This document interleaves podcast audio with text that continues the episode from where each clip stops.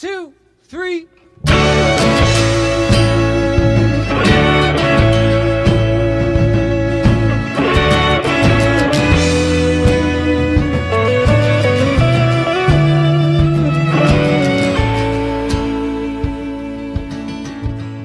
Welcome to the intro before the intro of a very special one year anniversary podcast episode of A Holy Mess with His Holy Mess, Father Paul.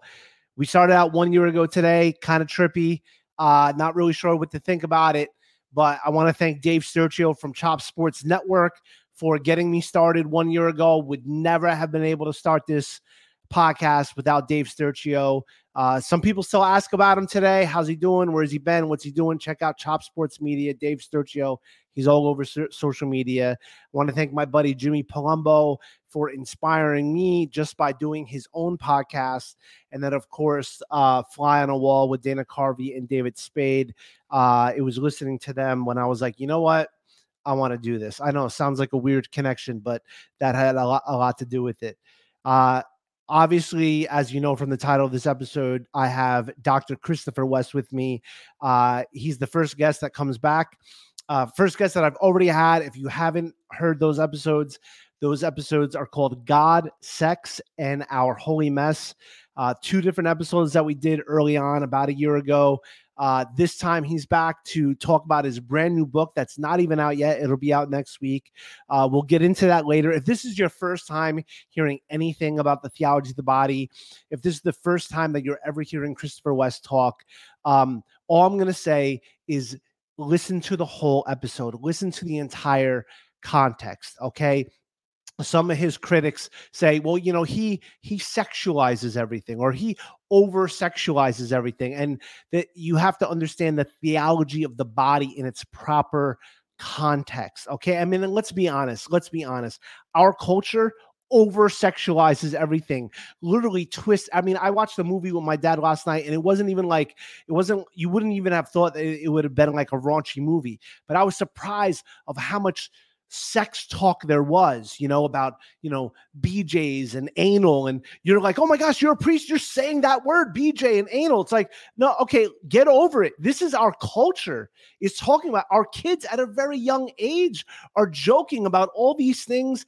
We are completely, uh, you know, the pornography, pornography is thrown in our face all the time.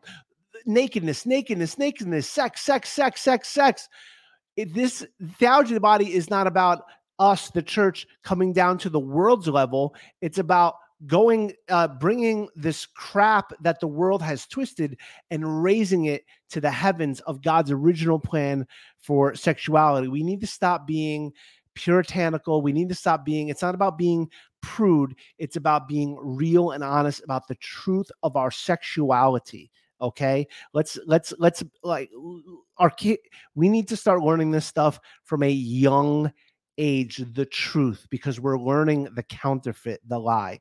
So stay with us on that. There's a couple other things that i want to say in this intro. Uh, yesterday was my brother's birthday. Uh, my brother passed away six years ago. He would have turned 39 yesterday. It was the seventh birthday without him on this earth uh, Kevin John Houlis. So if you could just, I truly do believe that he's in heaven, but it doesn't hurt to still pray for his soul and especially for my family, especially my mom, my dad, and his son Gavin, who's only 12 years old. Um, I want to thank all my guests that I've had on in the past year, every single one of them. I was shocked of how many people said yes. Uh, beyond grateful. Uh, uh, go back and check out the episodes. I don't think you'll be disappointed. And I just want to say thank you to every single one of my guests that have said yes in the past year. Um, I released an episode last week on Friday called the Holy Land episode. Unbeknownst to me, there would have been a war started there about a day or two after I released this episode. So if you see the episode and you haven't heard it yet, you might think that it has to do with the war, but it doesn't. It has to do with the fact that I was just there two weeks ago on a pilgrimage there. And this episode is me just talking about my experience on the pilgrimage. About two days later, after the episode was released, all hell broke loose in Israel. And uh, it's obviously you all know about that. It's all over the news. It's horrendous. It's disgusting, and we're all praying for everybody. So I just wanted to, you know, put that out there that I, I didn't get the comment on the war. I don't know a lot about the history and all the all, this stuff like that. Um, but that's not what this episode is about. It's about the pilgrimage that was there. We need to seriously, seriously not just talk about praying for Israel, not just talking about praying for the innocent victims. Um, we we need to actually really do so. Okay, um, this is their 9/11, as the president said over there.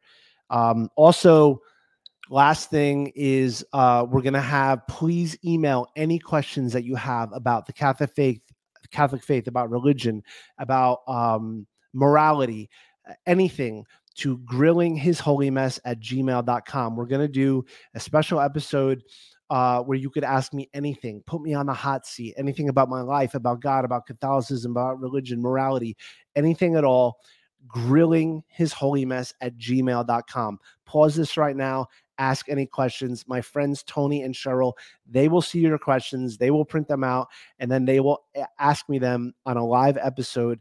I won't know what questions are coming. It's going to be a lot of fun, but please, there's not a lot of questions so far, so just email the questions there.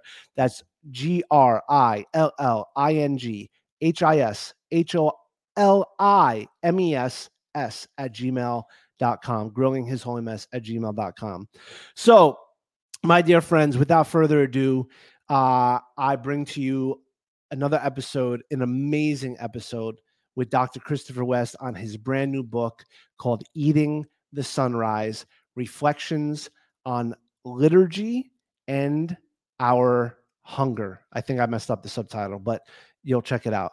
God bless you. Love you. Please, if you haven't done so yet, please rate this pod. Stop, go to Apple Podcasts, go to Spotify, or wherever you listen to this. If you're watching it on YouTube, subscribe, like, comment, rate, and review. You can rate it on any podcast app that you have. Rate, review. God bless you. Share. Love you. Peace. Talk to you soon. All right, Holy Messes, welcome back to a special episode of a holy mess with his holy mess, Father Paul.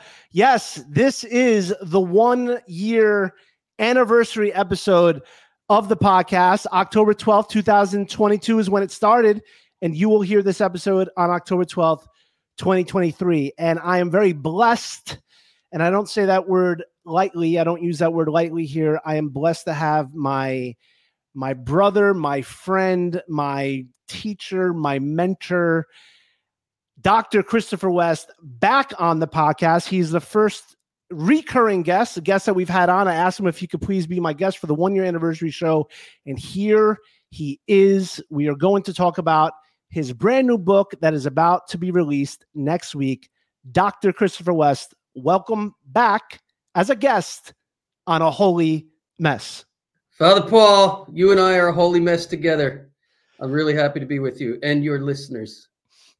Thank you, brother. And uh and this is going to be a, a, little bit of a mess. Uh thank you for blessing me about a year ago now when or or maybe about, you know, 11 months ago when you came on the first time. That was uh great episodes. You gave me 2 hours of your time and thank you for giving me uh your time here now. You have a new book coming out which I had the honor to read uh, every single word, and it really, truly blessed me. And um, I'm happy to have you on here to talk about it, and hopefully that the you know few listeners that I do have will immediately go and get a copy right here, right now, or pre-order a copy because it is truly a book that I think is life changing. And I don't say that to just you know feed your ego. This was a potently beautiful, unbelievable book that I needed to read.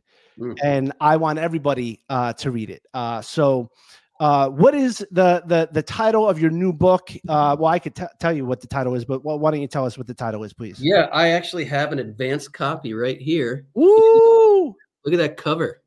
That's beautiful. That is some artwork from my daughter Beth. Yes, I, I read it. I read that in the acknowledgments. That's beautiful. Yeah. And it's called Eating the Sunrise. And I'll talk about that in a minute. Why is it called Eating the Sunrise? And the subtitle is Meditations on the Liturgy and our hunger for beauty. So I'm going to say a little bit about the title, but then Father Paul, I'm going to I'm going to pull a fast one on you. All right, you could yeah, whatever you You want to didn't know this. You didn't know. You thought you were going to be interviewing me, Okay. but Uh oh. Since you read the book, I did. I literally did. I'm going to be interviewing you. Okay, brother. So All I'm right. be asking you some questions about this book.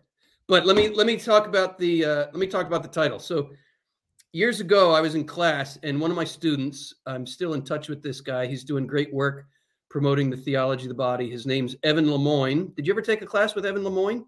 I'm not sure. When I read, uh, see, I even read the footnote. Okay, and I when I read that, I was like, I wonder if I know him, but I haven't. I didn't have a chance to uh, look him up yet or not. He's from the states, but he lives in Mexico, and he's fluent in Spanish, and he does most of his work in in the Spanish speaking world, spreading theology of the body. But anyway, it was years ago. He was a student of mine, and we were talking about this hunger, this ache for beauty. And he said, Christopher, I don't, I don't want to just behold a sunrise. I want to eat it. I want to take it into me. And C.S. Lewis says something very similar. He says, you know, beholding beauty is one thing, and, and it's almost enough for us. But he says, nah, there's more. We want something even more. We want something we can't even put into words. We want to participate in the beauty we behold. And this is the mystery of the liturgy. We we don't just behold the beauty of God from afar. We eat the sunrise. We eat the sunrise. And it's mm. it's the it's the fitting it's a fitting image for for explaining what we do in the Eucharist because you know the, the traditional posture of prayer for the mass in the Latin it would be praying ad orientem which means the priest is leading the people to the land of the rising sun to the orient why does the church traditionally pray her liturgy facing the rising sun well the key is in Psalm 19 where we read that the sun comes forth like a bridegroom from his tent, and nothing on earth is concealed from the burning heat of the sun, or we could say the burning love of the bridegroom. What is the liturgy? The liturgy is meant to be the orienting of the bride's longing for love, for union, for communion, to the coming of the bridegroom. And this marriage between Christ and the church is literally written in the stars, right? What's the closest star to planet Earth? It's the sun. Why do we pray the liturgy ad orientem? To orient our hearts to the coming of the bridegroom, where we come to Mass and we bring our hunger to the altar and we eat sunrise. We eat, we participate in the beauty of God. And and i use this phrase in the book. I say we become divinized by digestion. Divinized by digestion. What? What? What think think of and i talk about this also in the book like think how we we take the world an infant is born and what does it desire first it desires the breast right it cries out for the breast i want to i mean literally I want to suck on my mother's breast to drink in her milk, right? Yep. This is not only biology, this is theology. We are hungry. We are hungry for more than, than just mother's breast. Mother's breast is a sign to us of heaven. In fact, Isaiah 66 describes heaven as where we will all drink from the abundant breast of the new Jerusalem and find comfort in the overflow of her milk. So we all have this kind of almost a fixation of of taking into our mouths, right? And and a baby will will not just with the breast, but say the baby's like a toddler now. How does it explore the world? Everything goes in the mouth, right? And we have to learn the hard way as infants. Oh, you can't put that in your mouth, or you shouldn't put that in your mouth, or it's not safe to put that in your mouth. And we can kind of think as adults, well, oh, well, that goes away once we grow up. No, it doesn't. No, it does not. What it comes, it it it becomes a flame of yearning in us that gets expressed, for example, in in a passionate kiss. Right? What is the passionate kiss of lovers? What are they saying with their mouths? If not, I want to taste you. I want to eat you. I want to take you into me. It's not enough just to behold how beautiful you are. I need to put my mouth on you. I need to taste you. I need to I need to have you in me. I want to be nourished by your beauty. Right? This is this is a this is a fundamental human reality.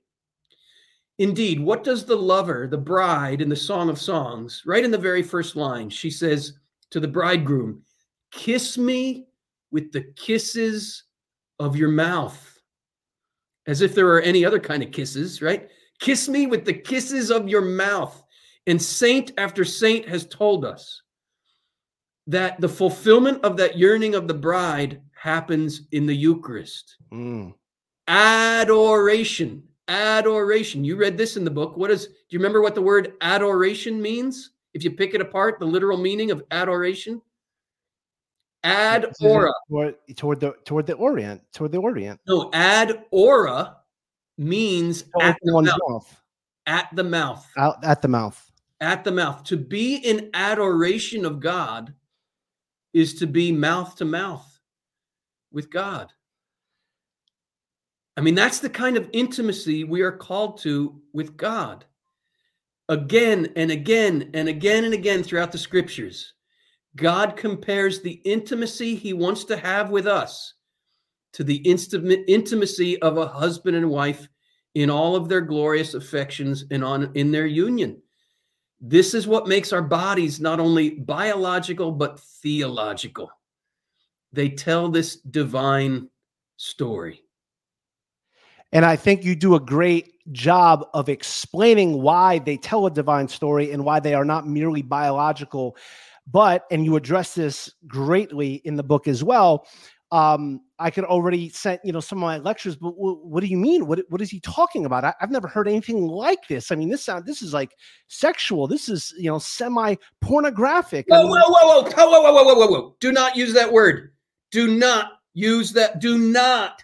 Do I refuse, abjectly refuse to apply that word to anything I have ever said in my life about exact that. no exactly I am already I am I am I don't believe this Christopher I am I don't even like I don't even like that word coming close to this let me let me try to ex- explain what I think you're getting at that we come to these things with our own pornographic lenses yes and we project our own impurity onto these beautiful, pure, glorious mysteries that God has written into our bodies. Amen. Right? St. Paul says, to the pure, all things are pure, but to the impure, nothing is pure. Right? Even what is pure is impure. For example, if you go into the Sistine Chapel with pornographic lenses on, you're going to project your own impurity onto Michelangelo's purity. Correct right? Yes. That's what St. Paul means when he says, to the impure, nothing is pure, right? John Paul II, in the restoration project of the Sistine Chapel, ordered the removal of many of the loincloths that other popes had ordered to be painted over Michelangelo's original nudes, right? JP2 says, take them off and take them off because Michelangelo, with his artistic skill and with his purity of heart, allowed himself to be guided in painting those nudes by the evocative words of the book of Genesis, where we read that the man and his wife were both naked and felt no shame. And then John Paul II goes on to say that the Sistine Chapel is the sanctuary of the theology of the human body. Amen. Amen. And you explain that so beautifully about the eyes, about the light, about the darkness, about, you know, you even talk about not confusing the word eros with the uh with porneia, you know, right. the eroticized and everything like that.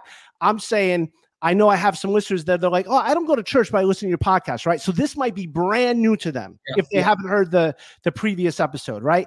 Because we are saturated, saturated in our culture um, by, in a certain sense, the whole porneia, the whole yeah. eroticism, the whole pornography, the twisted, the tainted, the distorted view of human sexuality. Right, and what right. you have done for me in my life, what you've done with your work, and what you do on a next level in this book, I'll, I'll ask you in a second how is this book different from your other books? Because you've written many books about the theology of the body. Um, but you know we, we we don't really hear these things when we're kids growing up in no, CCD no. or Catholic school that God wants to kiss us with the kisses on his mouth, that we're meant to eat the sunrise. You know, like people are, well, what does that mean? And I, because I've studied your work and John Paul II's for 20 something years, I have a great, it's changed my life and I strive to live by it.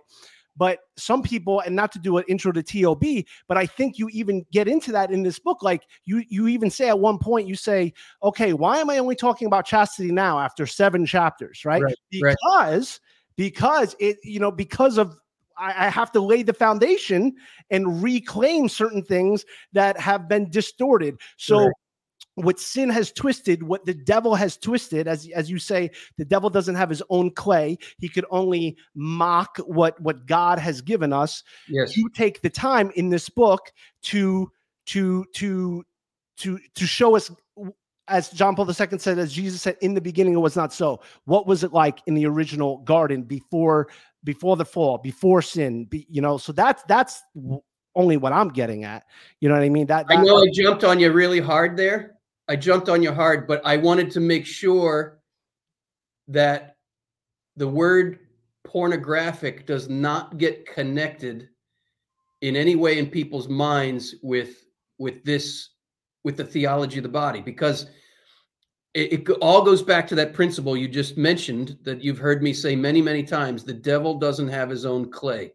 The body is not inherently pornographic the body is inherently theographic. And by that, I mean it tells the divine story. It tells the story that God Himself is life giving love, right? God's love is generous, it generates from all eternity. The Father is generating the Son, not in a sexual way, because God is not sexual, but in a divine way. The Father is generating the Son eternally to share with the Son the love of the Holy Spirit. God's very being, his very essence is an is an eternal act of generation.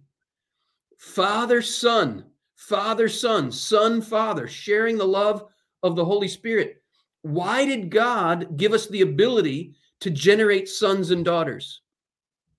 To be a sign in this world of the eternal generation of the Son right? Our, our bodies themselves are theological, they tell a divine story.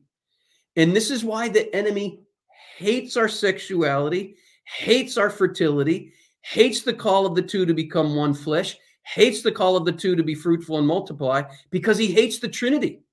He hates the Father generating the Son. And he can't get his hands on God himself, but he can get his hands on the image of God male and female he created them in the image and likeness of god. He made them and he blessed them and he said be fruitful and multiply.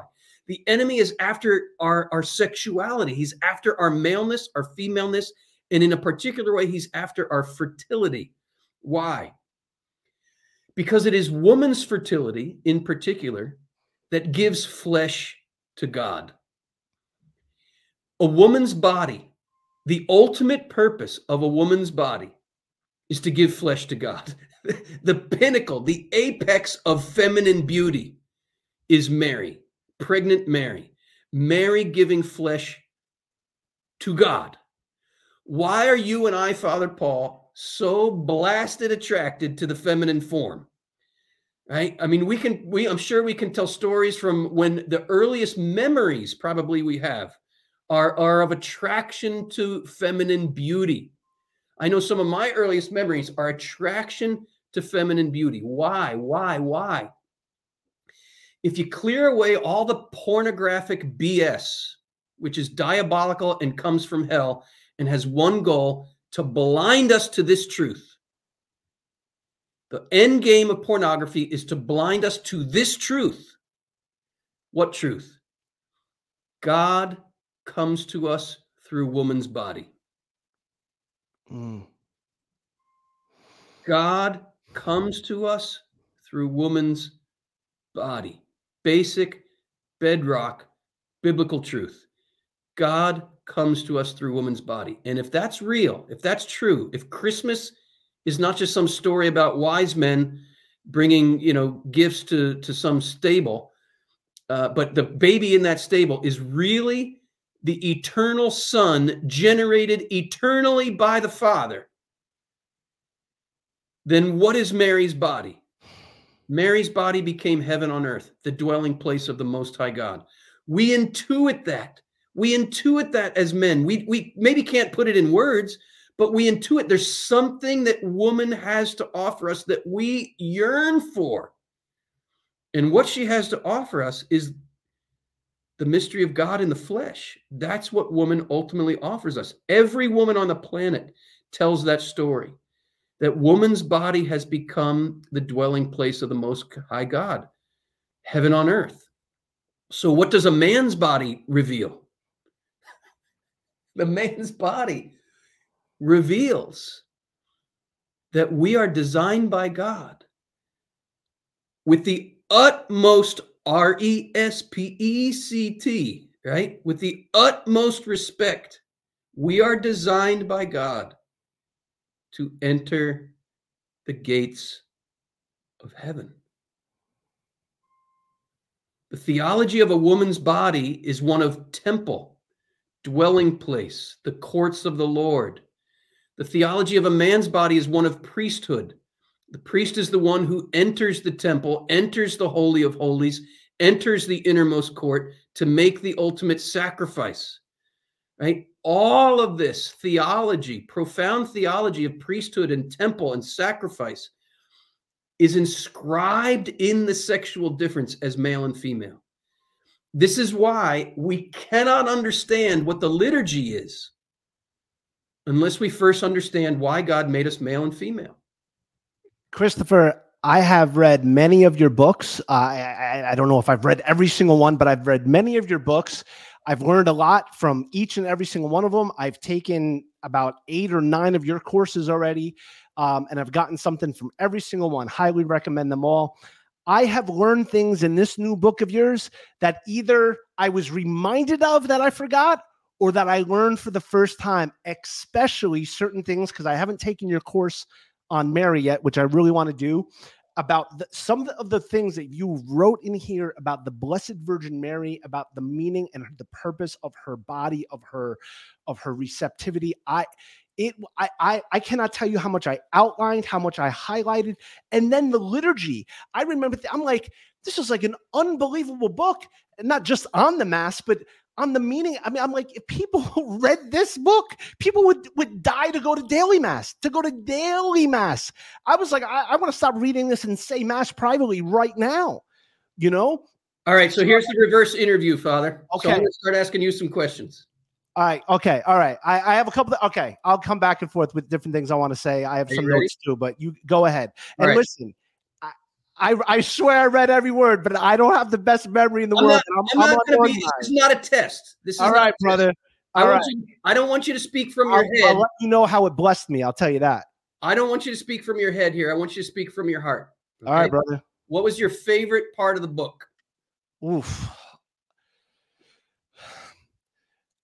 The, where I highlighted the most and was like literally wrote wow and like help and all this stuff was, and I think this doesn't come as a surprise to you, was uh, there was a little bit of it in the beginning and then certainly towards the end of the way of beauty is the cross.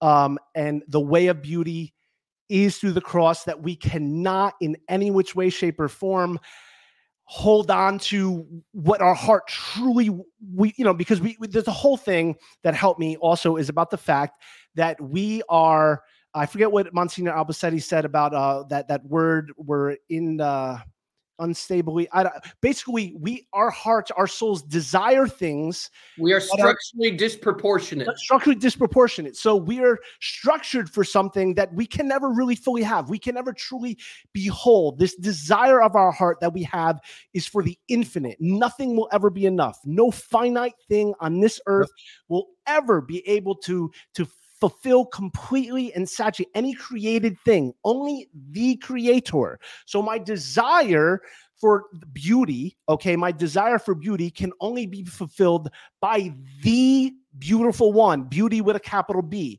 So I may be attracted to a beautiful sunrise or the Grand Canyon or to a woman. And that is going with this whole concept. And I want you to be able to explain this theophany that I see um, in a particular finite, beautiful thing, something raises my mind to something that's even more beautiful. So if I look at a beautiful sunrise or the Grand Canyon, I see that, but then I don't only see that. That lifts my heart and my mind to something even greater, to the beautiful one who created those things. Okay. Yes. And in our culture, we go wrong by thinking that creature, that created thing, I need that because that is going to satisfy me. That's going to fill me. They are so beautiful. That woman is, she will complete me. She will be my end all be all. Or um, this food, I, I, just can't get enough of it. This yeah. must satisfy me. And the problem is, is that when we see good, created, beautiful things like a beautiful woman, a sunrise, the Grand Canyon, food, I don't know, alcohol, tobacco, whatever it is, thinking that that finite thing will feel, fill this infinite thirst. But no, no, no, no, no. That's when it becomes uh, idolatry. Right. Those things are meant to be icons, windows that point us, give us a glimpse into heaven, yes. our eternal home, right? So that helped me, and that's not necessarily a new theme because you, as you said in in uh, your book, "Fill These Hearts," you you talk about those different things: the starvation diet, the the uh, the addict, the fast food. Yes, exactly, right. But I think that sometimes I myself I forget this, right? And you spoke so beautifully of yourself, even with the analogy of the uh, the the tree. Is it the rose petal tree the, in your the redbud tree?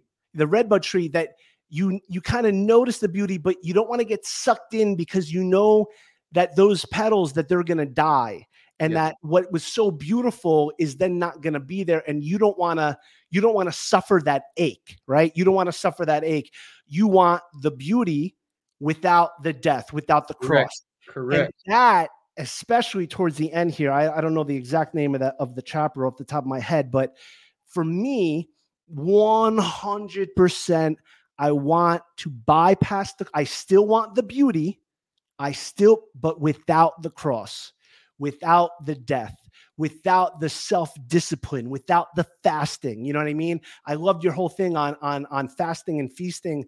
And so my favorite part of the book was I think the encouragement, the reality that this really does exist, that God will completely fill my heart with all it longs for, totally and completely. There is a promised land. There is a land flowing with milk and honey. God will fill me but I must, I must first also die with him. He rose. I must die. I must stay on the cross. I must not, I must not grasp. I never heard of this thing before. You quoted a priest that said that maybe, speculatively, maybe one of the reasons why Adam and Eve in the garden uh, ended up grasping, or, or I, I don't want to misword the uh, uh, mess up the words that you use is because possibly they were may- maybe given a vision of of of Christ of the cross. on the cross and it scared them. Yep. And it, they they they didn't want that.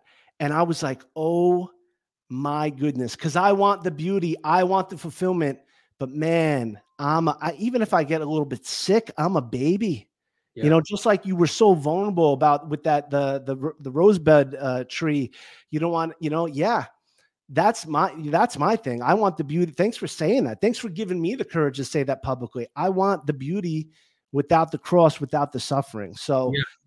that was my probably my favorite. I mean, there were so many excellent things, but um, yeah. Oh, you're you're swimming in it. You, I can tell that you really took the book to heart, and I can't tell you how encouraging that is to me and and how it blesses me because that's what I wrote this book from my heart. I wrote this book from a place of of deep prayer and meditation and to see that it's landed in your heart and that you've opened your heart and let it in is a real blessing. I just want to I say I want to say thank you to you for for really taking it in. You're you're describing the very essence of the book right here. Well, let me let me sorry to cut you. Let me just say one thing. I mean, let's be honest, without saying anything specific, because you and I are friends or whatever. And uh, I needed to read this book right now. This was meant. This was meant to be. And you know, you and I we spoke a couple weeks ago about something else that I was going through. It was a great encouragement, and I don't think it was a coincidence that you have this book coming out. You were blessed, uh, grateful enough to send me an early copy. It. I needed it it was a blessing to me. This did not go here, this went here. And this book is helping me take that desire for all that is beautiful yep, to yep. to the capital B, not the lowercase beauties of this world, but not just to the creatures, but to the creator. You know what I mean? So yes, yes. whenever I, whenever I dive in the theology of the body, and, and my spiritual director said this to me once. He know he goes, you know, you are always extremely encouraged in your vocation as a celibate chaste priest whenever you take a course with theology of the body, whenever you read one of their books, because it, it just reminds me of the bigger picture. It reminds me to see with, uh, I forget the biblical expression, but um, so let's just be honest. I, I needed this book was a blessing to me. The whole reminder of the theophanies and bringing eros to eros and and all that stuff. And then especially beauty via the cross. Don't come down. Don't come don't you dare come off that cross. You stay there. Let it pass over and you will experience a resurrection. So thank you for writing this. You're welcome. Let, let me for your listeners let me describe what i mean by that word theophany because it's not a it's not a word we use typically but it's a word that i use throughout the book so we have to understand what that is. And here's the thesis statement of the book. This is chapter one. And I say this there's a three point thesis to the book.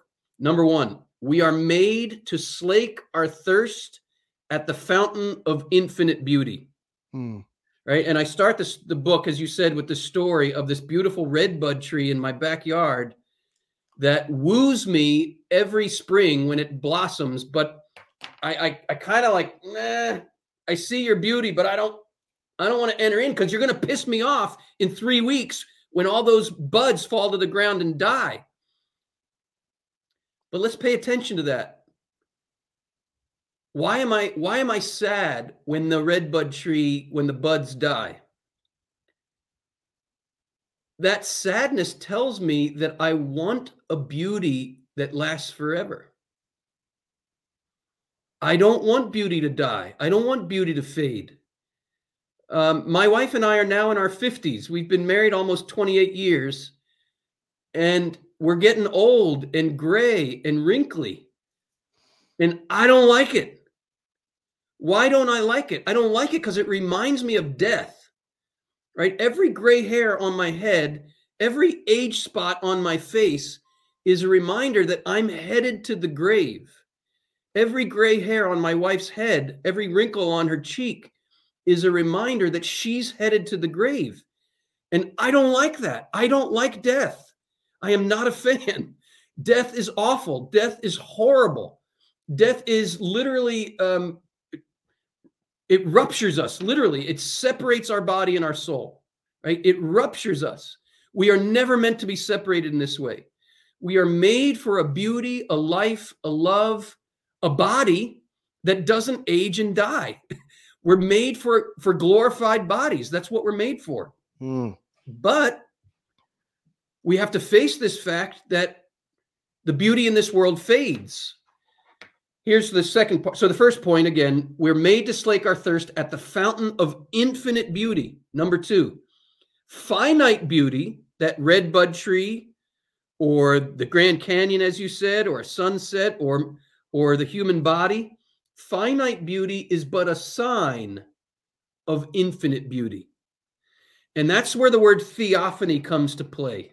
theophany is a word from Eastern theology, from the Eastern church.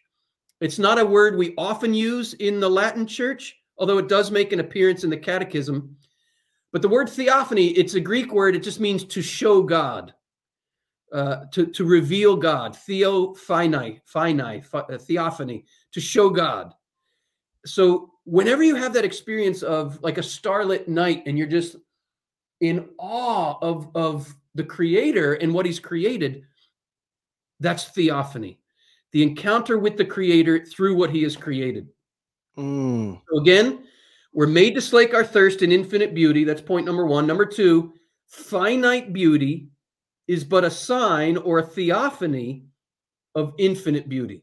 And point number three, to reach the everlasting beauty with a capital B, we must pass over from the sign to the reality signified through a painful dying that promises a glorious rising again. For the joy set before him, Christ endured the cross. And what did Jesus? This is another interview question for you, Father Paul. Are you ready? Amen. Yeah. Yes, sir. What did Jesus say to Peter when Peter said, Jesus, you don't have to go through the cross? Get behind me, Satan. Get. You were thinking not as God does, but as human beings do. Get behind me, Satan. What does that tell us? Every time the promise of the fulfillment of eros what is eros? I define eros in the book as this yearning and crying out of the human body and soul for infinite beauty. That's what eros is at its deepest place.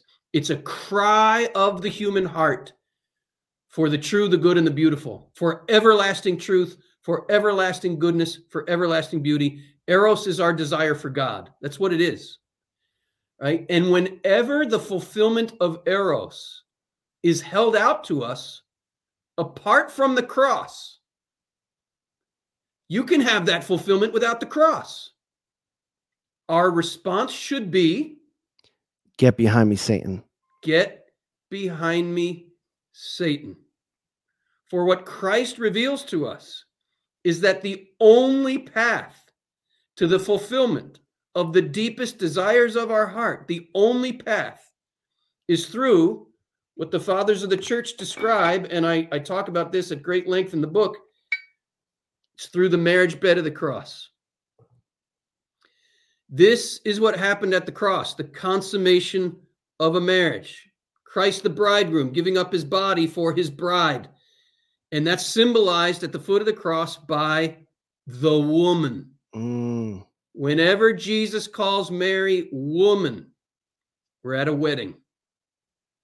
Right? And I know this kind of bugs people or kind of makes them feel weird. Wait a minute, that's his mother. Well, let me quote the Baltimore Catechism. In the flesh, she's always his mother, but in the spirit, Mary is the bride of Christ. We have to look at this as a theophany. We have to look at this as a, a, revelation of the great mystery of Christ giving up his body for his bride. St. Augustine described this as the marriage bed of the cross, where Christ mounts the marriage bed not in pleasure, but in pain, to give up his body for his bride so that the church might become one body with him. Right? What happens to Mary at the foot of the cross? The woman, she becomes the mother of all the living. Jesus says, Woman, behold your son. And the beloved disciple, John, represents the mystical offspring of the mystical marriage of Christ and the church. And I outline in great detail in the book how the very entryway to the kingdom, the very entryway to everything we desire, Jesus says you have to be regenerated. You have to be born anew. And this is where grace perfects nature. Right? What does the word, you remember from the book, Father, what the word nature means? The Latin root natus. Do you know, remember what that means? Natus? I don't. I don't. I'm sorry. Think of the word nativity. It means birth. The very word nature, natus in Latin, means birth. When, when the church in her theology says grace perfects nature, what the church is saying is grace is the perfection of birth. Grace is the perfection of generation. Why? What does grace do? It regenerates you. Yeah. And notice when when Nicodemus was confused and he's like, born again, regenerate? What? Can a man enter his mother's womb a second time? Notice that Jesus does not say no. He rather raises the conversation to a whole new level, to a supernatural kind of generation and birth. And I, I, I draw this out in the book also. It, it, it struck me so profoundly last Easter, on Easter Sunday morning, when we read that Nicodemus, along with Joseph of Arimathea, Nicodemus is the one who lays him in the tomb what is this? What do we see here? Can we not see how Jesus is so tenderly and personally answering Nicodemus's question? Can a man enter his mother's womb a second time? Well, who puts him right in the womb of the earth? Nicodemus. Yeah. Nicodemus puts Jesus in the womb of the earth from which Jesus will be regenerated born anew on Easter Sunday. East, Easter Sunday, right? Why do we pray the liturgy? Ad orientem, facing the east, facing the rising sun? Because it's all about the resurrection of Jesus on Easter Sunday. It's about the sun coming forth like a bridegroom from his chamber. That's what the tomb is. It's now become a womb right? And G- the place of death has become a place of life, right? Satan's goal is to turn the womb, the place of life, into a tomb, place of death. Yeah. But Jesus enters right into this hell and redeems it all and turns the tomb, the place of death, back into a womb, a place of life. This is our faith. And it's all written right in our bodies theology of the body. What made you? You've written a lot of books. What is something that? What made you write this specific book now? What is different about this book than some of your other books that that you want these the listeners to know to to, to, to read it? Yeah, um, I once heard it said that every thinker, every philosopher, every theologian basically has one thing to tell the world, and he spends his whole life telling the world that one thing in all kinds of different ways. And every single book I've written, I have one thing to tell the world. Your body tells the story of God. Your body tells the gospel story. Your body proclaims the divine message. And everything I've ever written, every talk, every course I've ever given is an invitation to, to open our eyes to see how that is true. I've been at this for 30 years. I discovered John Paul's Theology of the Body in 1993. And the more I grow, the more I continue on my own journey, the deeper these mysteries get. And you start to see things that you didn't see before. And so you could look back at all the books I've written over the years and just see my my own maturing, my own mm. depth growing. It gets deeper and deeper. And this is at this stage of my journey, 30 years in to really giving my life to reflecting on this. This is what I have to say at this point. And a few years from now, I, I imagine I'll keep writing books, God willing, and I'll have more to say but these are infinite mysteries. That means you never exhaust them. You you there's there's always more. And and this is the stage of my own reflection and it has taken me ever more deeply into at this stage of my journey, I'd say what I'm seeing more clearly than ever is the crisis between the liturgy or the relationship between the liturgical crisis and the sexual crisis of the culture and the church. You can't understand one without the other.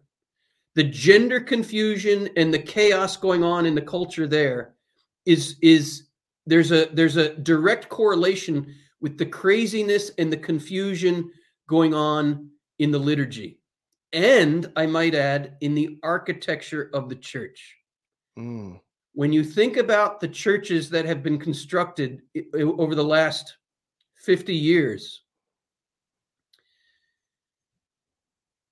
not all of them this is not a blanket statement but a lot of them demonstrate, and here I quote Pope Benedict, Benedict the 16th. He says, liturgical understanding, both among priests and laity, is deficient to a deplorable extent.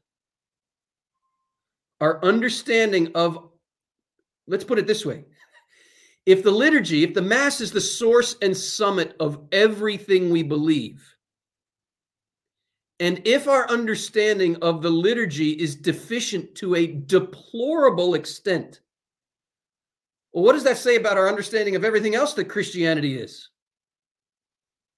Right? We, we, we, are, we are in a, an all out catechetical crisis in the modern world. We have, we, have, we have all but lost sight of what our faith proclaims. And the reason we've all but lost sight of what Christianity is is because we have all but lost sight of the meaning of our bodies. Because at the source and summit of everything we believe is the body of Christ, a male body born of a woman. That's at the source and summit of everything we believe.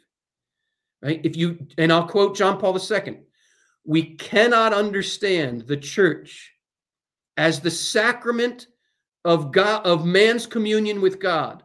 We cannot understand the church as this instrument of salvation in the world unless we understand why God made us male and female and calls the two to fatherhood and motherhood. That's what this book is about. It's coming to under, it's coming to reclaim the true meaning of our bodies so that we can reclaim the true meaning of the liturgy.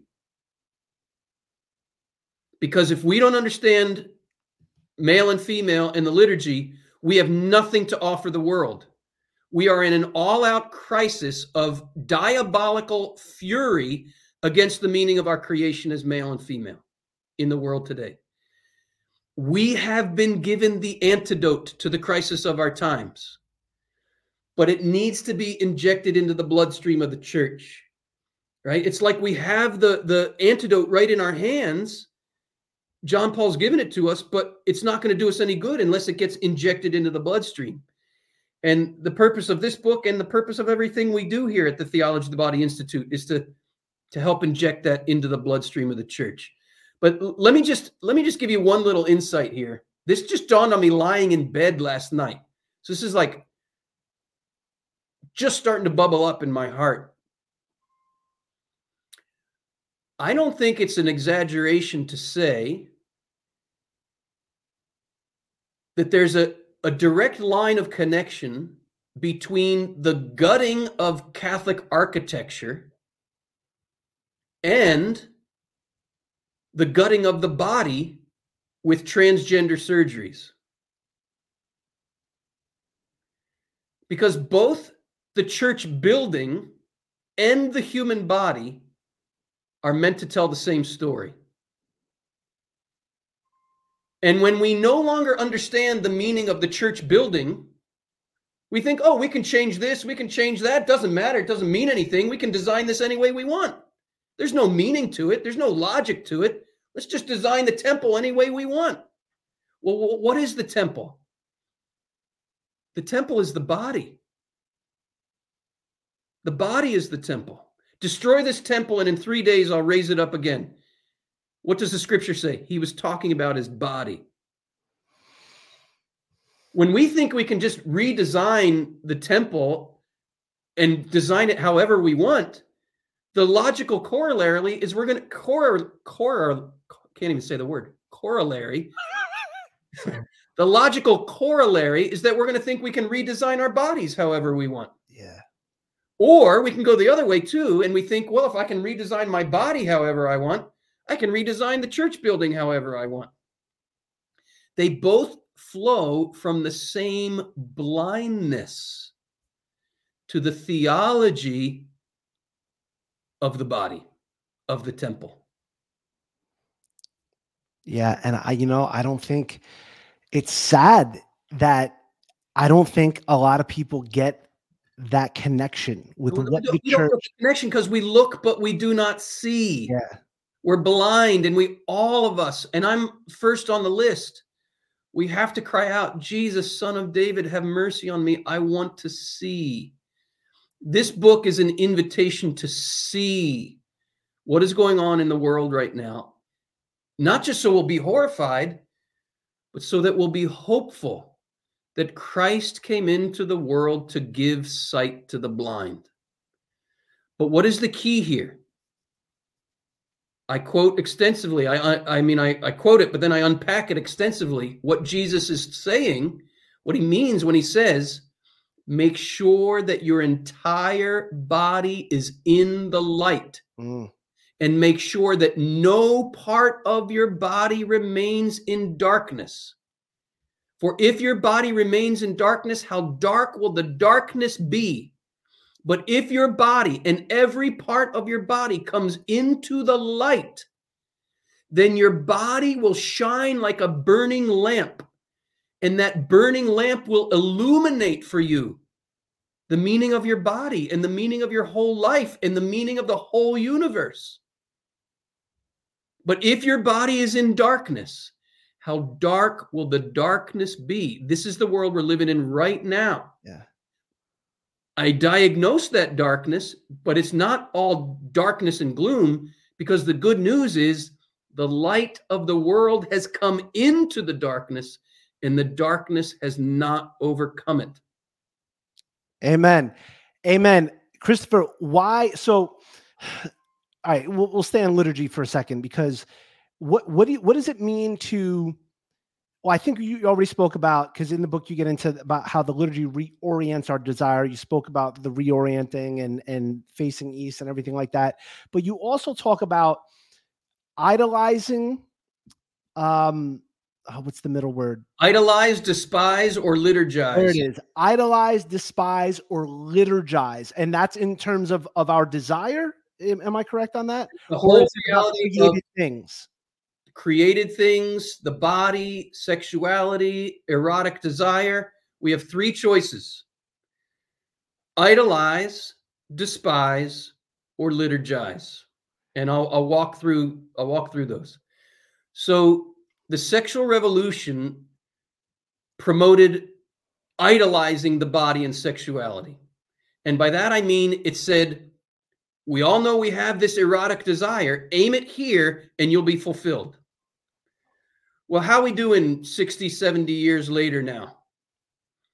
We we we will eventually despise whatever we idolize. Why? Because we're going to be pissed off that our idol didn't give us what we thought it would. Yeah.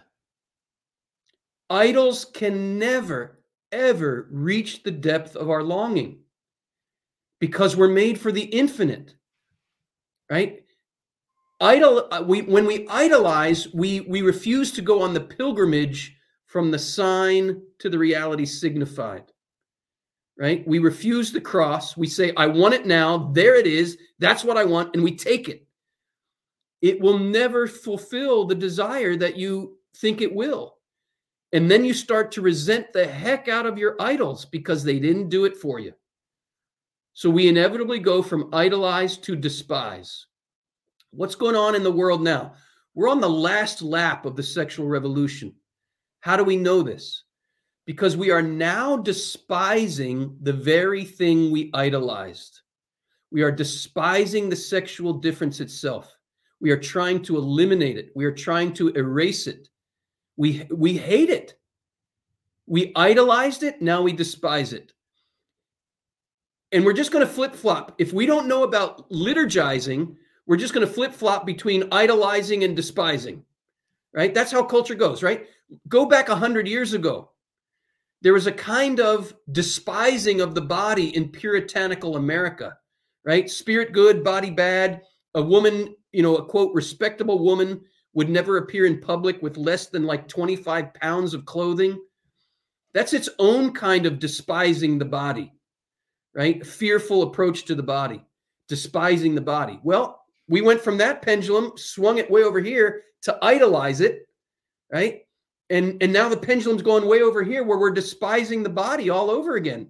It's a different flavor of despising it, but we are despising the body in the modern world. Yeah. The only way out of this pendulum swing, idolize and despise, is to liturgize.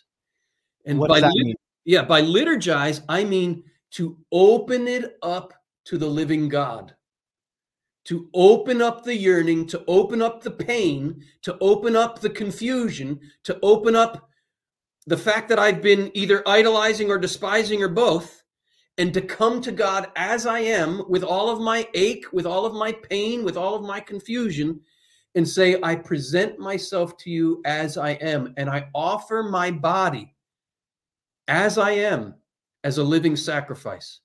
This is your spiritual act of worship, St. Paul says. Offer your bodies as a living sacrifice to God. This is your spiritual act of worship. That's what I mean by liturgize. That's what the liturgy is. Christ is offering his body to us and he's inviting us to offer our bodies to him. That's what the liturgy is, right? If we are not living the liturgy in that way, all we can possibly be doing is flip flopping between idolizing and despising, right? And I, and I see when I think of liturgize, I think of like the state lottery where they have all those balls popping around. You know? Yeah, yeah and then they open the the the suction tube and all of a sudden boom right that ball gets sucked up that's liturgized that's all we have is the chaos of getting bounced around between idolizing and despising until the heavens open up and we get sucked up by God's love into the heavenly glory. He gives us his body, we give him our bodies. That's to liturgize. And it's it, it, it's possible, very possible, right? But not easy. And this is where we're talking about was well, you talked about the, the pain of it, the the death of it. Yes. To somebody that might that might ask, well, you know, this sounds good. I would like to do this, but why does it have to be painful? Why does there? I understand that there must be a death, but why? You know, is, is, is can you speak to that at all? Why would God want us to? Okay, you can attain this, but first you must you must experience a dying. Why? Yeah. I'll tell you a story. I'll answer the question with a story. Some years ago, maybe I don't know, 10 years ago, I was going through a really, really painful purification. And what do I mean by purification? I mean a letting go of my idol and learning how to direct what I was taking to that idol and learning how to liturgize it. Not idolize, liturgize, right? Mm. Not aim it, not aim my yearning at that created thing, but rejoice in that created thing rightly and let let it direct my yearning towards God himself. That's liturgizing. So I'm in a really painful time where I'm needing to let go and redirect. That's called a purification. And I was pissed because it was painful. And I'm I'm like crying out to God in in a kind of holy anger. Like Jesus on the cross. Why, my God, my God, my God, why? Why? Why? Why have you forsaken me? Why am I in so much pain? I follow you. I've given my life to you, and it freaking sucks because I'm I'm going through so much pain. And right then, I have a memory of being on a fishing trip with my dad when I was like 12 years old. And I had hooked this fish and I was reeling it in. And as the fish came into the boat, we realized that the fish had swallowed the hook and it mm-hmm. was way down in the stomach of the fish. And my dad immediately grabbed a pair of pliers, needle nose pliers from the tackle box, and he grabbed that fish really firmly and he dove down into the fish's throat with those pliers to get the hook out. And and the fish was like like making these really painful noises and blood was coming out of its gills. And I'm 12 years old and I start to cry. And I'm like, Dad, Dad, Dad, you're hurting the fish. You're hurting the fish. And he looks at me and he says, I have to do this to set him free. And he finally gets the hook out and he throws the fish back in the water and boom, the fish swims away free. Why did that memory come to me when I was crying out to God in pain? Who's the fish? Oh, it's you. Yeah, I'm the fish. And what's the hook that I swallowed? Your idol. Satan's lie that this is what you want, that you can have what you want without the cross. It's a lie. I swallowed the frickin' hook. All of us. This is the fallen human condition. And we we don't like to look at this. We like to pretend it's not that bad.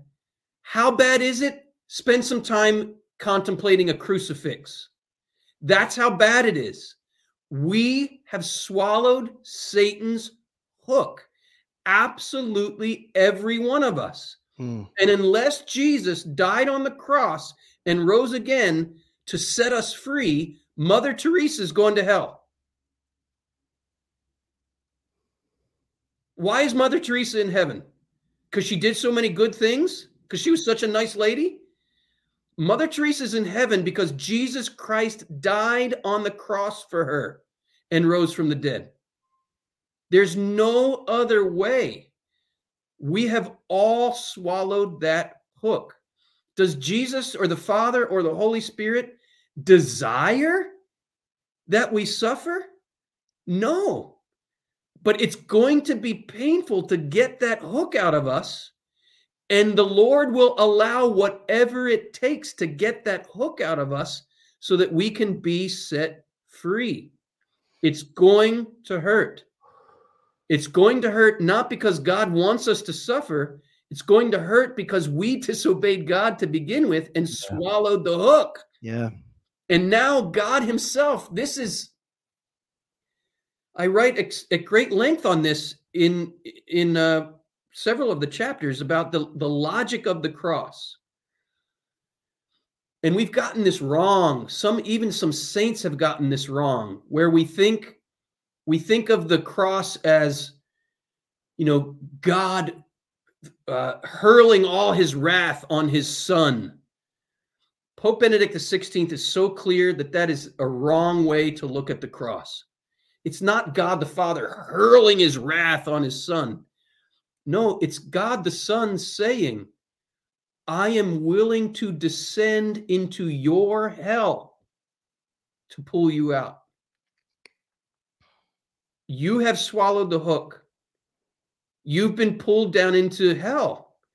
And I'm willing to go down the whole way into that hell with you to get you to set you free.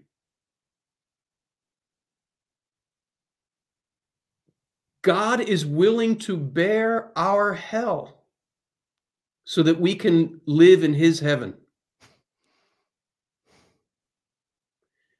That's right. In the book, you said there must always be, there's always a descent before there's an ascent. Correct. Right? Correct. There must, the descent precedes the ascent. What does that mean? Christ descends from heaven and he descends the whole way down to hell. To grab hell, you might say, from its coattails and then turn it inside out by ascending with all that hell back into glory to redeem all that hell.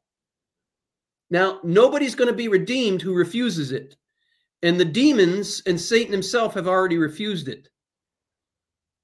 But if we if we give our yes to Jesus saving us, Jesus will descend into our hell, which is in our own hearts, where the hook is. He will descend into that with like those pliers, if you will, to get that hook out.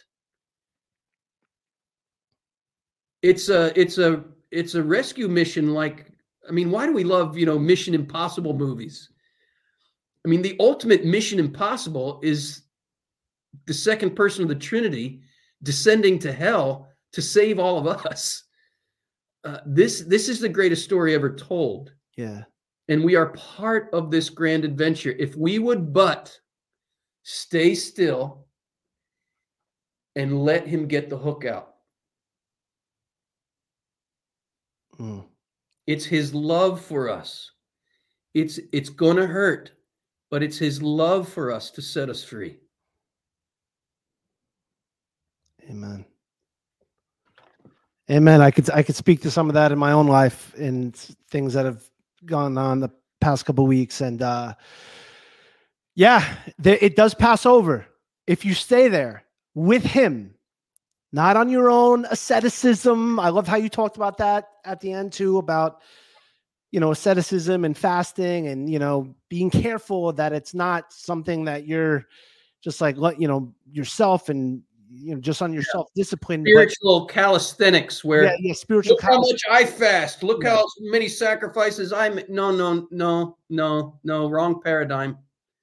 But it's true. There there's some things that are I'll just speak from my my own life that are and I, am somebody who feels very intensely. I uh, whatever whatever emotion it is, it's it's intense, and so when when it's going when it's rough, when there's a cross, when there's a, a suffering, when there's something to deny myself, when there's a death, it's I I don't like it. It's very very very intense, and there have been times in my life where it feels so heavy, so impossible, so overwhelming that again like you said it's like what like i'm following you. Why am i going through that? I'm gonna explode. I'm gonna this this sucks. This is horrible horrendous right?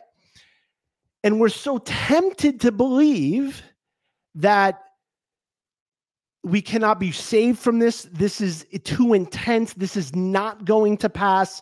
So that I therefore need to indulge or idolize, if you will, or or grasp and take what we think we need that will satisfy the ache instead of with him, in him, through him. I, I, I don't know if you can see my my arms if I extend, but stay on the cross, on the cross with him and uh, in prayer, right? for it to pass over. And the lie is that it's not going to pass over, but it does. It does, yes. It does. And it's amazing what spending time with him in prayer like really spending time with him in prayer and you talk about how prayer is a is a uh is a is a longing of the heart it's a there was a, another definition that was it was I, it was so simple. I, I can't remember Prayer exactly. Is nothing but becoming a longing for God. Prayer is nothing but becoming a longing for God. And so, you know, when I really like spend like an hour, 90 minutes, maybe even two hours, I'm not saying everyone needs to do this, but in the presence of Christ, in like, it, it is true. He will, he will, he will come through for you.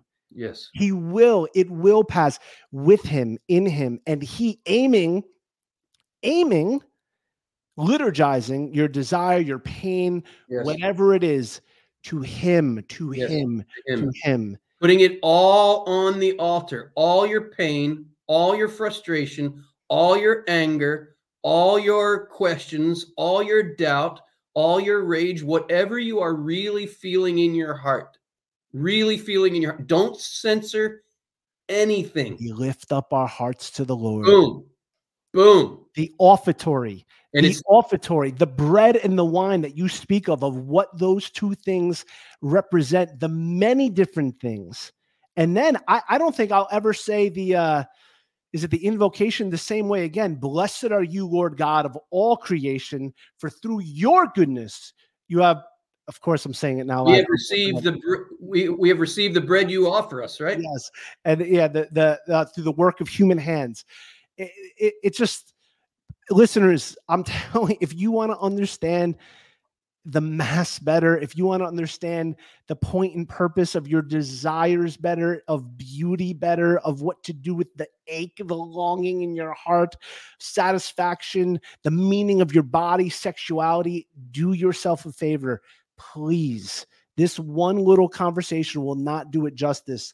Please get a copy of Christopher's new book and read it and reread it. I will tell you right now publicly that I am going, I have read the book, read every word, but I am going to reread it because I, I, I want more of the juices in there. I want seconds. I want seconds.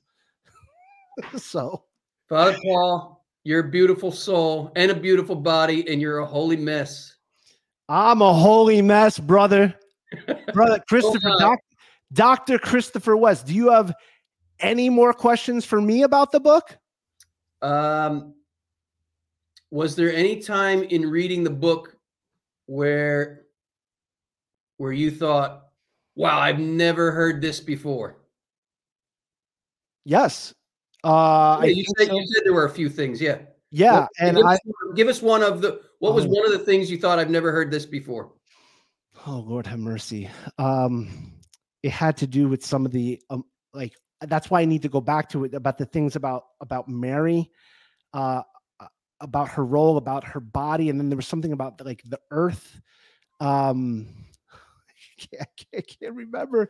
I wrote down so much stuff, but there was just so much. Well, first of all, I never heard of the, theophany, of that this understanding of theophany. I never heard of liturgizing eros or liturgizing desire. So that was new to me in a certain sense. You know, I know you spoke about it in a different way in your other book, Fill These Hearts, but um, yeah, the point about the Blessed Mother and the connection with the earth, we we chatted about that a little bit a while ago when we were talking about Jesus going into the earth and the earth becoming a, a, a kind of womb through which he's regenerated. But I unfold in the book how there's this beautiful connection throughout the scripture between the land and the womb, right? The Holy Land is flowing with milk and honey.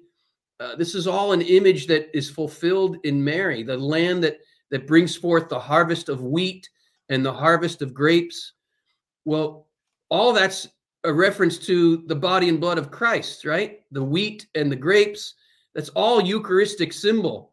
And if it's the land, the holy land that's flowing with the the harvest of bread and the harvest of grapes, well that's a direct pointer to what happens in Mary's womb when she conceives the body and blood of Jesus Christ in her womb, right? Her womb is the fulfillment of the Holy Land. Her womb is the promised land, right? I I like to redeem music from the radio, you know, and and there was that song years ago by John Mayer, "Your Body Is a Wonderland." Oh yeah, I remember that well. I like to sing that to the Blessed Mother. Your your body is the Holy Land. Your body is the Holy Land. It is. Her body's the Holy Land.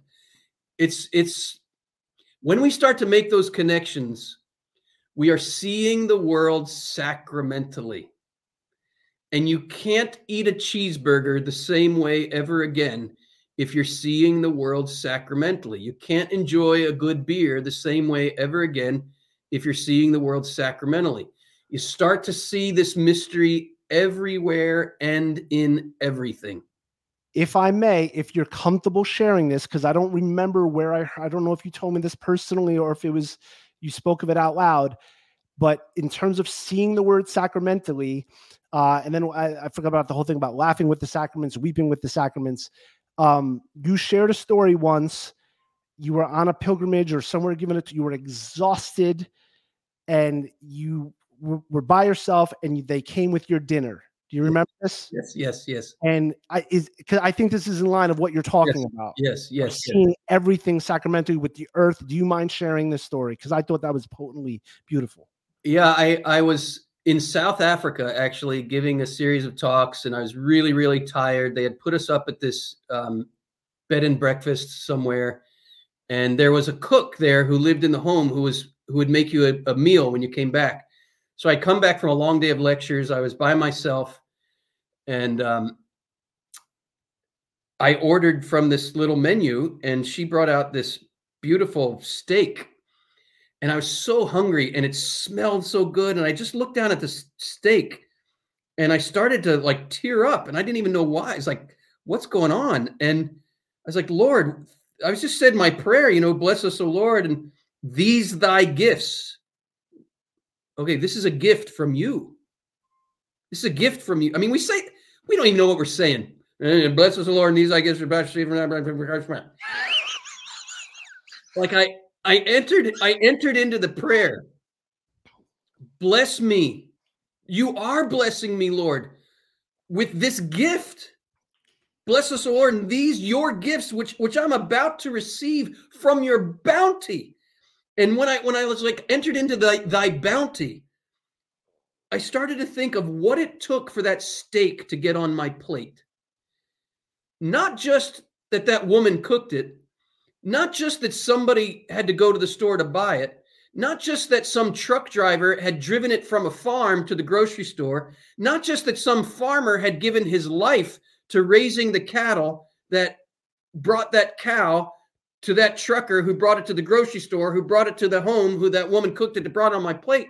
But then I started thinking of all of the cows and bulls throughout all of the history of the earth that had to make baby cows or baby bulls for my steak to end up on my plate. And I saw the generations of cows and bulls back to the beginning of time that mated so I could have this on my plate. And it went the whole way back to the creation of the universe and into the heart of God. And I knew that from all eternity, God had created all of those animals throughout all of history, and all those cows and bulls had fruitful cow and bull sex so that I could have that steak on my plate. And I was just in tears. I saw the bounty the bounty of the Lord. Bless us, O Lord, and these thy gifts, which we are about to receive from your bounty through Christ our Lord. And that steak became a sign of Christ's willingness to die. This cow had to die. That piece of meat was a living animal that sacrificed its life so I could live. Well, Christ came Christ came to sacrifice his life so that I could live. What am I supposed to do before I eat that steak? I'm supposed to give him thanks for his bounty. Well, you, you know what it means to give thanks Eucharistia. Mm. Every meal we eat is an opportunity to enter into the sacramentality of the world and our longing for the Eucharist. And I have a whole chapter in the book about eating and how that all leads to the Eucharist. And it's it's just reality. When you start to see the here's sacramentality. Well, sacramentality is seeing the extraordinary right on the other side of the ordinary. It's just an ordinary steak, but something extraordinary happened through that ordinary steak. That's what it means to see the world sacramentally. Do I see the world that way? Do I mean is that my experience every time I eat a meal? No but sometimes the window opens up and you see things and you gotta and you gotta walk through those doorways when they open up well there was a time i believe that you saw a coconut being opened up in hawaii and you started to cry you had the same experience i did i did it split me as that there's this hawaiian dude who was demonstrating how the native peoples crack a coconut and when he split that coconut my heart got split open and that man was jesus that was jesus to me like jesus is, wants to split open my coconut um, wanted, wanted wanted to get to the inner part of my heart, and boom, I just I was split open. Those these are just way we have because to of what, because of what was inside, right? What's because, that? Because of what he was revealing inside the coconut that you couldn't see unless it was correct split open. Correct, the, and that's another image for why it hurts. Because yeah. we cover over all this stuff. We don't want we don't want to be vulnerable, right? What does vulnerable mean? Vulness, ability to be wounded. Right? What is the ultimate revelation of the love of God on this earth? It's when Christ's heart was split open by a sword. Right? And and he says, "Follow me. Follow me." if we follow him, our hearts are going to be rent. They're going to be split. They're going to be broken. But in being split open, in being broken open, we're going to start to see the world the way it really is. And I think to myself, what a wonderful world. I think to myself, what a wonderful world. Oh, yeah. You're beautiful. You're beautiful. And I do want to say one one other thing um, because we're talking about, you know, taking our beauty and our hunger to the infinite one and we spoke a little bit about this, but the, the, the good news is for the people that are like, well, what is our hunger? What does eros have to do with the liturgy or whatever? And it's like he gets in, as Christopher just said, he got into this whole chapter about eating and everything. But the thing is, it's not like we just we just point it spiritually in prayer and just wait one day till heaven but the Lord actually descends. Yes. There's a representation at every Mass where we get to literally consume, eat. Our deepest hunger, okay, is in Christ in the Eucharist. He has given his body, the beautiful one, the infinite one, has given his body as bread, his blood as wine. In the Eucharist, we get a a and correct me if I'm wrong here, but a sacramental. It, it, yes, it is Christ totally 100% body, blood, soul, and divinity. Um, and we get that that bread from heaven christ himself in our in our body in our souls that's the the nuptial mystery the the mystery uh, between the the love of a man and a woman or marriage it it points to the the even deeper communion yes, yes. in the eucharist. There Father. a nuptial that is going on. So you're like well, what do i do with this hunger? I mean do i just have to keep praying? Or you know, it's like but no literally open your mouth and he will fill it. Yes, that's the final chapter of the book. Yes. Open wide your mouth Open and he will fill your it. mouth and you will receive God, God on your tongue, in your Woo! heart, in your mind, and your soul, and you also get to drink him. So it's not like, hey, just wait until you get to heaven because heaven comes to us. Heaven comes to us at every single mass. And then you and I we actually become divinized.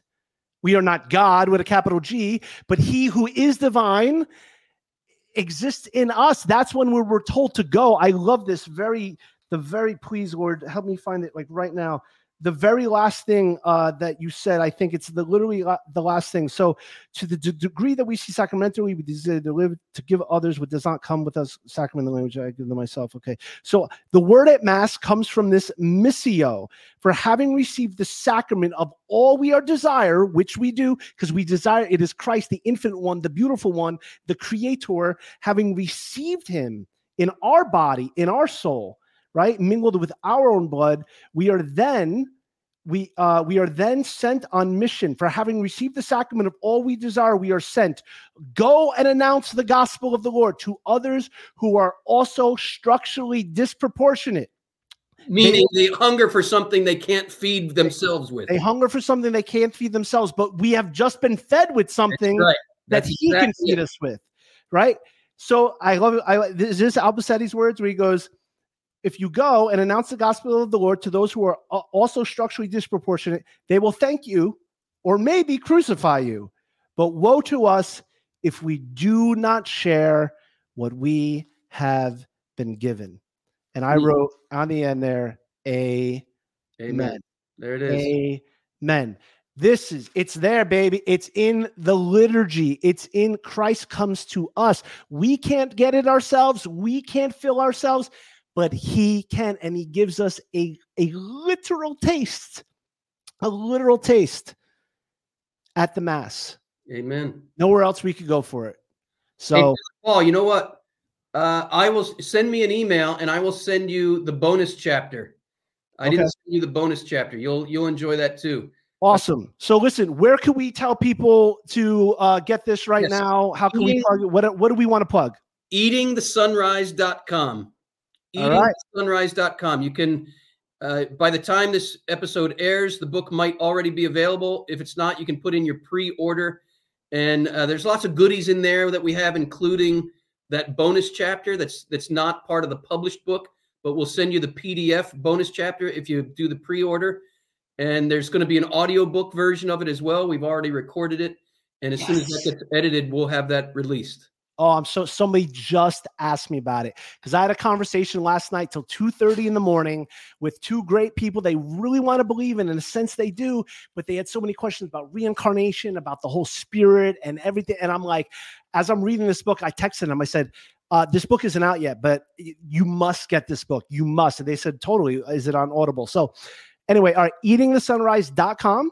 Yep. Correct. All right. Yep. This will come out October 12th. Do you know when the book comes out? Uh, either that week or the week after. Okay, great.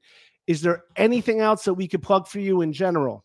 Uh, I would just encourage people if you're learning about Theology of the Body Institute for the first time through this podcast, uh, you can go to our website, theologyofthebody.com. You can check us out on YouTube. We have 500, 600 plus videos on YouTube. Uh, my wife and I do a podcast called The Ask Christopher West Show, hosted by Wendy West anywhere you listen to podcasts, you'll you'll enjoy that. It's very good, by the way. It is it is a very a very very good. Uh, also, um, I well, I don't maybe it's too late to plug this pilgrimage, but you also you're going to be stuck with me in a couple weeks. That's right. Uh, We're going to France. You are your institute is running a pilgrimage to France. I am going as a pilgrim. I can't wait. We had we had a medical cancellation, so we have one room available. If anybody is out there listening and wants to come and be with Father Paul and me for two weeks, almost two weeks in France, Woo! 10 days, I think. Um, uh, yeah, we just had a, the boat was full. It's a river cruise. The boat was full, but we had a medical cancellation. So uh, go to tobpilgrimages.com, tobpilgrimages.com. Father Paul, I have another meeting I'm already late for. So oh, I'm so sorry. All right, brother. God bless you. Also, he's running one to the Holy Land ne- next year. Look into that. Go to his pilgrimage. Love you. Thank you. Thanks for your time. Sorry, I I, I should have asked right, when you had to go. Peace. All right. Peace. See you very soon. Love you, brother. Thank you for joining me for another episode of a Holy Mess podcast. Please see the show notes in the description for this episode for more details and information about the topic and or the guest. You will find links and resources there to supplement this episode and help you along your messy but holy journey. Please also like, comment, subscribe, download, rate, review, and share all episodes. I want to thank Mike Mangione for providing me with the podcast theme song, Can You Love Me Falling, from his album Red Winged Blackbird Man. Finally, please note that while me, I, whatever the grammar is, Father Paul Houlis, while I am a priest for the Archdiocese of Newark, a Holy Mess with his Holy Mess podcast is not affiliated with the Archdiocese of Newark in any way, including fundraising efforts. This podcast is purely the personal hobby, product, and evangelization effort of Father Paul Hulis. Please join us again next time for another Holy Mess of an episode. Peace! Yeah.